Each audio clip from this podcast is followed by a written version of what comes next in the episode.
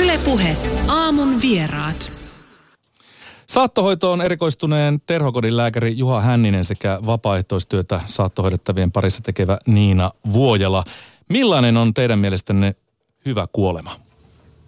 No, hyvän kuolema, siihen voisi just sanoa, että se vaihtelee, mutta hyvään kuolemaan liittyy, että minä ammattilaisena pystyn hoitaa kaiken sen kärsimyksen pois niin pitkälle kuin mahdollista, mutta siihen liittyy se läheisten paikalla läsnäolo ja tämmöinen ihmisten kuunteleminen. Siis nämä kaikki kuulostaa kauhean kliseisiltä, mutta jos ihan oikeasti kysytään ihmisiltä, että mitä sä nyt haluat tänään, mikä tuntuu pahalta, mikä siitä koko perheessä tuntuu hyvältä, mikä pahalta, ja tuetaan sitä, että he jaksaa olla siinä yhdessä, niin se on hyvä kuolema, hyvä saattohoito.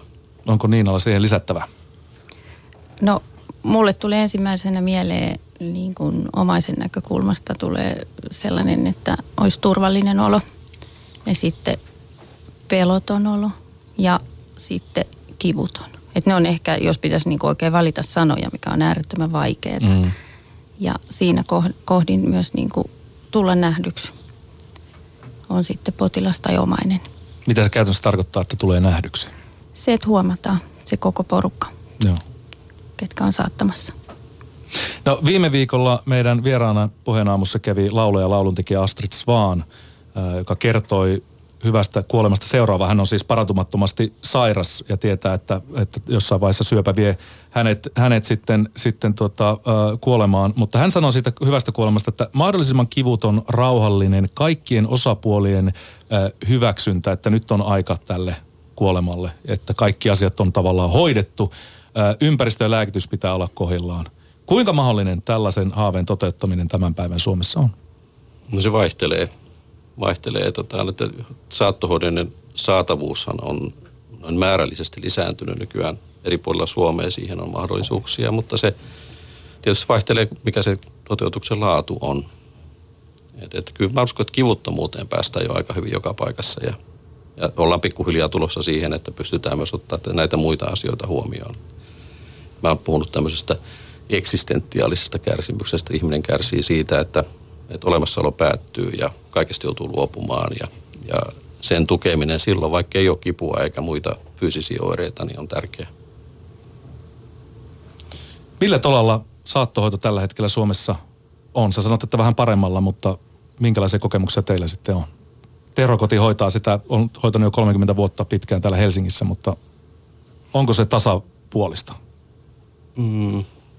No, siinä on aukkoja vielä. Että tämä on ehkä yksi iso aukko on tämmöinen vanhusten, jotka tavallaan tuolla normaali terveydenhuollossa kuolee erilaisiin sairauksiin, sydänkeuhkomuihin sairauksiin niin, ja dementoiviin sairauksiin, niin siellä tarvittaisiin ehkä vähän lisää vielä.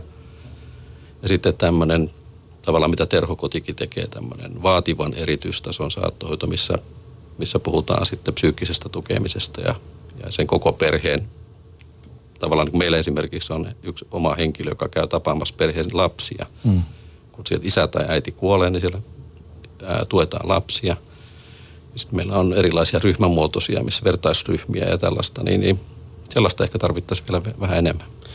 Niin mitkä siihen on syynä, että esimerkiksi tämä, mitä Astrid Swan sanoi, niin siitä päästään kivuttomuuteen vasta aika hyvin, mutta niissä muissa on vielä petraamista. Niin mitkä siinä on syynä, että miksi ne on sillä tasolla, että sitä petraamista tarvitaan? Ehkä tämä on se yksi ongelma, mikä meillä vielä vähän on, että tämä saattohoito on ehkä medikalisoitumassa. Että meillä nyt kehitetään sitä lääketieteellistä osaamista ja lääkkeellistä hoitamista. Ja se on mennyt selvästi eteenpäin. Lääkäreiden koulutus on mennyt eteenpäin, mutta sitten tämä kaiken muun tekeminen ja huomioon ottaminen, se vaatii vielä semmoista uudenlaista asennoitumista. Ja Terhokodissaan tärkeintä on ollut tämä hoitokulttuuri ja se toimii tämmöisenä ikään kuin terapeuttisena yhteisönä, mihin on helppo tulla ja missä on helppo olla. Ja sillä voidaan hoitaa näitä asioita. Niin, tämä kulttuuri tulee Britannian suunnalta, minkä te olette ottanut sitten omakseen. Joo, 60-luvulla kehiteltiin Iso-Britanniassa ja edelleen siellähän on hyvin laajalti tätä hospice-ajattelua ja hospice-toimintaa. Ja Terhokotihan perustettiin silloin aikoinaan. Ihmiset, helsinkiläiset terveydenhuollon päättäjät lähti käymään Englannissa, kävi kattoo mallia ja toisin tänne. Ja nyt Suomesta löytyy samantyyppisiä paikkoja 4, 3 Terhokodin. Joo. Hämeenlinnassa, Tampereella ja Turussa myöskin. Niin, tässä teollisuuskolmiossa. Joo, joo. No, sä oot, Niina Vuojela, siis alkanut työskennellä vapaaehtoisesti saattohoidettavien parissa. Millä tavalla sä päädyit tähän työhön? No, mun ihan ensimmäinen askel Terhokodin ovesta sisään on tapahtunut suurin piirtein 96 vuonna. Opiskelijana tulin tutustumaan saattohoitokurssin yhteydessä ja se on ollut mulla pohjatietona silloin, kun meidän omassa perheessä tarvittiin saattohoitoa ja siinä vaiheessa, kun voimavarat kotona alkoi loppumaan ja se oli se, millä mä osasin jotain kertoa ja tiesin, että tämmöinen paikka on olemassa. Mm-hmm. Ja sitten me siirryttiin kotoonta, mieheni sairastui, hänet löydettiin aivokasvain ja vähän reilu 2 vuotta kotona sinniteltiin aaltoilevasti, että välillä oli parempia aikoja, välillä huonompia ja mä olin omaishoitajana ja yritin sinnitellä töissä ja selvitä päivästä toiseen silloin, kun oli ne vaikeat ajat ja siellä mahtui myös hyviä aikoja.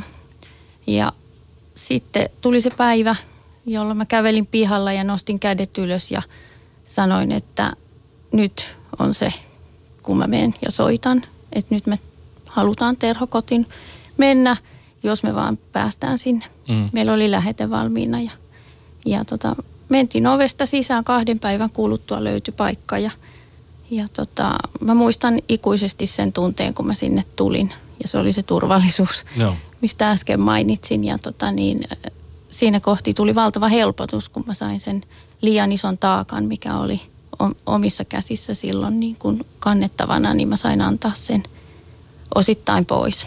Eli mä sain vaihtaa vaimon rooliin, siitä hoitajan roolista, mikä mä yritin parhaani mukaan olla. Ja sitten kun me oltiin Terhokodissa, niin meidän elämänlaatu huomattavasti parani. Kaikki lääkitysjutut saatiin kuntoon ja minut huomattiin siellä myös, koska mä olin 2 vuotta aina sairaalassa etsinyt jakkaraa itselleni. Yhtäkkiä mulla oli nojatuoli ja tämmöinen lähtemätön muistikuva, joka on pieni asia, mutta se merkitsi valtavasti, niin oli sellainen, että joku vapaaehtoinen toi mulle kahvikupin. Mm. Mä oon kertonut tämän monessa paikassa ja siinä oli Marimekon servetti ja pullaviipale. Okay. Ja se symboloi hyvin sitä, että meidän koko porukkaa hoidettiin. Ja siinä vaiheessa, kun miehesi kuoli, niin päätit alkaa tekemään tätä vapaaehtoistyötä sitten muiden kanssa. Joo, mä haaveilin silloin, kun me siellä oltiin, niin mä haaveilin jo siitä niin kuin vähän salaa, että olisikohan mustakin joskus tämmöiseen. Ja mieheni sanoi sängyn pohjalta, että susta tulisi tosi hyvä vapaaehtoinen, joka vahvisti sitä, että sehän oli yhdenlainen asiantuntija siellä tietyllä lailla, että sitä polkua pitkin sitten ja 4 vuotta myöhemmin sitten pääsin vapaaehtoiskoulutukseen ja olin tosi onnellinen siitä aiheesta sitten. Miten sä, Niina Vuojela, kuvailisit sitä omaishoitajan roolia sitten saattohoitajan rooliin? Minkälainen taakka ja ero siinä on? No omaishoitajan roolissa on, siinä mulla ainakin oli, mulla oli koko ajan hirvittävä pelko. Ja sitten kun se oli se maailman tärkein ihminen siinä sairaana, niin myöskin se semmoinen valtava tunneskaala, joka meni niin kuin naurusta raivoon ja itkuun ja kaikkeen mahdolliseen. Ja se nyt tässä vapaaehtoisroolissa, kun tehdään saattohoitotyötä, niin siinä ne tunteet on tasaisemmat. Mm. Et toki sielläkin tulee tunteita ja saa tulla, mutta eri tavalla, että osaa niin kuin katsoa sitä asiaa tietyllä tavalla ulkopuolelta, mutta se, mitä milloinkin tehdään, niin täytyy keskittyä ja olla ihan kokonaan läsnä. No, millä tavalla sitten, tai siis, että mitä se käytännössä saattohoitotyö on? Esimerkiksi vapaaehtoisten osalta. No, sanotaan, että mä oon niinku käynyt kerran viikossa työpäivän jälkeen tai viikonvaihteessa tekemässä 4-5 tunnin vuoroa, joskus jopa koko päivän. Mutta mä tuun ovesta sisään, niin mä en yhtään tiedä, mitä mä teen. Se voi olla, että mä menen peseen sänkyjä. Se voi olla, että mä istun koko vuoron potilaan vieressä. Tai se voi olla, että mä järjestelen paikkoja tai vien potilasta ulos. Tai kerran piti mennä teatteriin. Tai olen käynyt. Mennä. Joo, mutta me ei ehditty. Okay, niin. Aika loppui. Tai yhden potilaan kanssa. Mun mielestä oli hirveän hauska. Hän sanoi, että lähtisit sä mun kanssa kirpputorille ja mehän lähdettiin. Okay. Eli ihan mitä vaan, mahdollisimman normaalia elämää niissä puitteissa, mikä on mahdollista. Kuinka paljon keskustelette kuolemasta? Välillä tulee esille enemmän elämästä. Okei. Okay. Niistä asioista, mitä on kokenut ja mitkä on kiinnostavia vai ihan arkisista asioista? Ihan arkisista asioista ja sen niin kuin potilaan asioista puhutaan. Kyllä ne joskus kysyy, että mistä sä tuut ja mitä sä teet. Mutta se useimmiten riittää, kuvastaa siihen, että heidän ehdoillaan mennään. No, mitä se lääkärityö sitten saattohoitokodissa käytännössä on, Juha?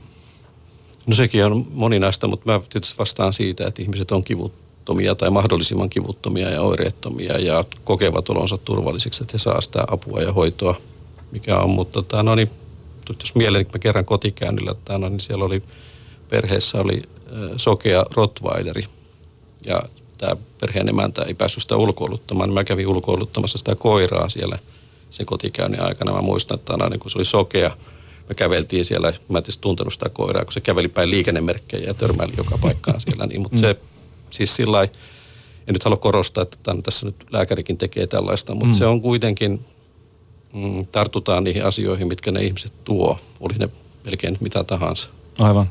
No millä tavalla tämä työ on muuttanut teidän suhtautumista kuolemaan? No se on vähän kaksisuuntaisesti, että tämä on niin tavallaan se tullut tutummaksi se asia, että sitä ihmiset kuolee. Mutta joskus se tuntuu taas siltä, mikä on vähän niin kuin saattohoidossa yleinenkin ilmiö, että tämä on niin, kun kaikki ihmiset, joita me kohdataan, niin heitä on tapahtunut jotain, mennyt lääkäriin jonkun pikkujutun takia, jossa sitten lääkäri sanoo, joo, mutta sä kuolet tähän näin. Ja sitten he tulee saattohoitoon vähän ajan päästä, niin tavallaan kuin itselläkin, niin aina välillä tulee jokainen kolotus ja tuntuu, että no niin, tämä on nyt sitten, tämä on, jos päätä särkee, niin se on välttämättä aivosyöpä. Ja se niin kuin, lääkärilläkin tulee tämmöisiä tuntemuksia?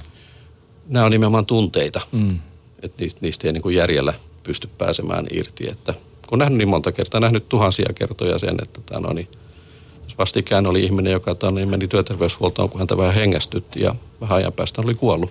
Okei. Okay. Että se elämä on hyvin haurasta. Entäs Niina?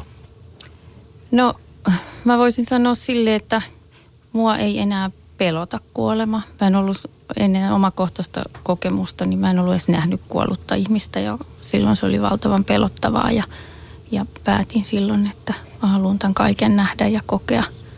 Näin, mutta se oli hyvä kokemus ja sen myötä, miten hienosti se hoidettiin silloin kaikkinensa juttuineen, niin en mä varmaan tässä olisi niin kuin positiivisesti puhumassa asiasta, koska se on se kannatteleva voima siellä taustalla koko ajan. Ja sitten on nähnyt myös muita, jotka kuolee tässä sen jälkeen, niin se on mun mielestä ne, mitä mä olen nähnyt, niin on ollut hyvin rauhallisia. Siinä ei ole oikeastaan mitään pelottavaa, mutta joka kerta se pysäyttää. No kipuja voi hoitaa lääkkeellä pois, mutta Juha, millä tavalla se potilaan kivun tuntemus, niin miten siihen vaikuttaa esimerkiksi työ, mitä Niina tekee, että on niiden potilaiden kanssa ja potilaat saa viettää aikaa esimerkiksi ulkona tai kirpputorilla tai jos piti mennä sinne teatteriin vaikka? No kai se on aika itsestään selvää, että niin lääkkeellä pystytään tasaamaan sitä kiputuntemusta, mutta että se, että kokee, että vielä on jollakin tavalla merkityksellinen ja elämässä kiinni ja pystyy tekemään asioita ja joku välittää, niin kyllähän se on musta paljon merkittävämpää. Jos pitäisi jotenkin suhteuttaa, niin mä sanon, että 40% lääketiedettä ja 60% jotain muuta. No, kyllä. No nykypäivänä tuntuu, että kuolemaa sitä ei oikein näy missään muualla kuin jossain populaarikulttuurin televisiosarjoissa tai elokuvissa, tai se on sillä tavalla läsnä, mutta ei oikeasti se ei paljonkaan kerro siitä realismista. Ja jotenkin tuntuu, että kuolema on vahva tabu tässä ajassa. Mitä mieltä te olette tästä yleisestä suhtautumisesta kuolemaa? Miten suomalaiset suhtautuu tänä päivänä kuolemaan? Se on varmaan aika pelottavaa, jos ei siihen ole koskaan niin kuin itse kohdannut sellaista tilannetta, että mä ehkä ajattelen sillä ihan näin maallikkona niin siinä mielessä, että mulla on niin kuin sen jälkeen, mitä mä oon nähnyt, niin tasoittunut se huikeasti. Että kyllä muakin ennen pelotti sillä lailla, että mitä se oikein on, vaikkei siihen vastausta kukaan meistä tiedä. Mutta just kuuntelin tullessa Tuure Kilpeläisen laulua Kai surrassaan, jossa hän laulaa, että Kai surrassaan, vaikka elämä on juhlaa kuplivaa. Musta kertoo sitä, että ikään kuin yritetään vähän peittää näitä ikäviä juttuja ja nauttia, hakea niin kuin tämmöistä elämän iloja. Ja ehkä vähän unohtuu se, että nämä sureminen ja nämä kuuluu kuitenkin tähän elämään mukaan. Ja se, että kun antaa niiden olla ja antaa niiden tulla, niin se itse asiassa helpottaa sitä. Ja tämä konsertinkin nimi Pelko pois, niin lähtee siitä, ei suinkaan, että se ei ole käsky, että ei saa pelätä, vaan että yritetään helpottaa, että ei tarvitsisi pelätä turhaa. Semmoisia asioita, mitä ei tarvitse pelätä. Ja sun kanssa keskusteltiin eilen puhelimessa, että jopa hautajaiset ovat vähän niin kuin harvenemaan päin, että kaikessa hiljaisuudessa omaisten seurassa joku haudattiin. Ja, no ei, hautajaiset ei harvene, mutta... mutta semmoiset yleiset, että ihmisiä kutsuttaisiin sinne.